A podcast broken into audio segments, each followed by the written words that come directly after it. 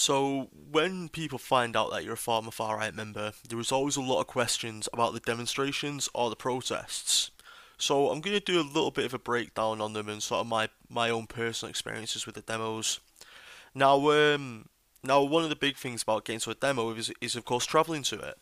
Now, um, a lot of people will choose to travel by public transport, um, and you know that often means going on the train. Now, while you're on the train going to these demos, there is a lot of paranoia. You know, you, you tend to be wearing some type of far right related clothing, whether that's you've got a flag on you, you've got a flag in your bag, you're wearing a like an England rugby or football shirt. You know, you tend to be looking a certain type of way, as well as dressing like a far right member. You know, some people will go for the football hooligan look. Uh, you know, the Adidas original trainers, jeans, Stone Island, Sergio Tacchini, uh, CP Company. Do You know, they'll go for all these brands, so you tend to look a certain type of way. Now, while you dress like this, and while you might have a flag on you or something like that, there does come a bit of paranoia, you know, just in case while you're on your own, you bump into a group of Antifa or a group of people that are, are opposing the demo, you always have that little bit paranoia about being caught out while you're on your own. Then you get to the meeting point of the demonstration.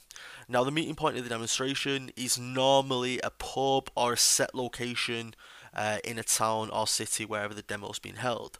Now, there's always alcohol at these um, these sort of uh, pre-demo uh, meetings. You know, someone will always um, you know have a case of beers. Uh, someone might have you know uh, some spirits, or if it's in a pub, of course, you know people will just drinking willy nilly. Um, however, alcohol is always a big part of the uh, pre-demo sort of uh, meeting. Then you get the demonstration itself.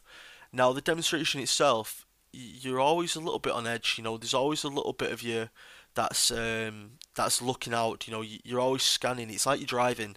You know, you're always scanning what's around you, looking out for anything that could potentially uh, be thrown at you, anything, any any person that could potentially come and you know try and hit you.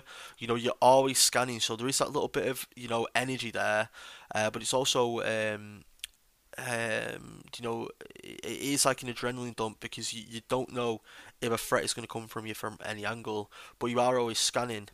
Now, on top of that, at times you do get caught out. You know, somebody might throw, uh, someone might throw something at you. Do you know whether it be a coin? Do you know, um, uh, do you know, a can, a bottle, something like that? Do you know, it's very common for, for things to get thrown into into the far right side, as well as the far right throwing things at the people opposing the demo. Um, so you do always have to be a little bit on edge uh, to make sure you don't get hit by them bottles or, or anything like that that's flying. Then you get the police presence. At every demonstration that I ever went to, there was always probably double, if not more, the amount of police officers than there was far right members. Now, some of the police are alright, you know, some of them are fairly calm where they'll just walk and, you know, not really say anything. But some of the police, um, you, you know, will will sort of um, squeeze in a bit tighter and we'll keep the demonstration, you know, very small. Now, um, now, when this happens, of course, it's understandable because the police will march uh, any sort of protest through the streets. However, you know, um, it, it, at times, you know, it can get quite intimidating when there is, you know, uh, a big police officer stood next to you, um, you know, watching watching what you're doing, making sure that you're not doing anything wrong. Uh, you know, at times it, it can be a little bit like, you know, a little bit, it puts you a little bit more on edge, put it that way. Then, of course, you've got travelling home from the demo. Now, more often than not, once you've uh, done a demonstration, the police will march you back to the train station and the police will give you an escort to your platforms. Now, of course, when you're getting on a train and you've just got on the train from a, from being put in a police cordon or a police pen, um, you're going to get some funny looks, aren't you? You know, people are going to recognise you.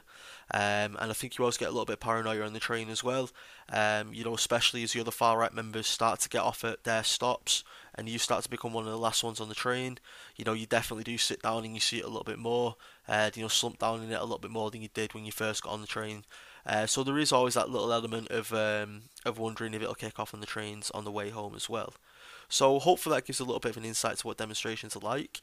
Uh, again, if you're involved in the far right and uh, you know you've been on these demonstrations, you can relate to some of the feelings that I feel that I felt, and you uh, you want to get out.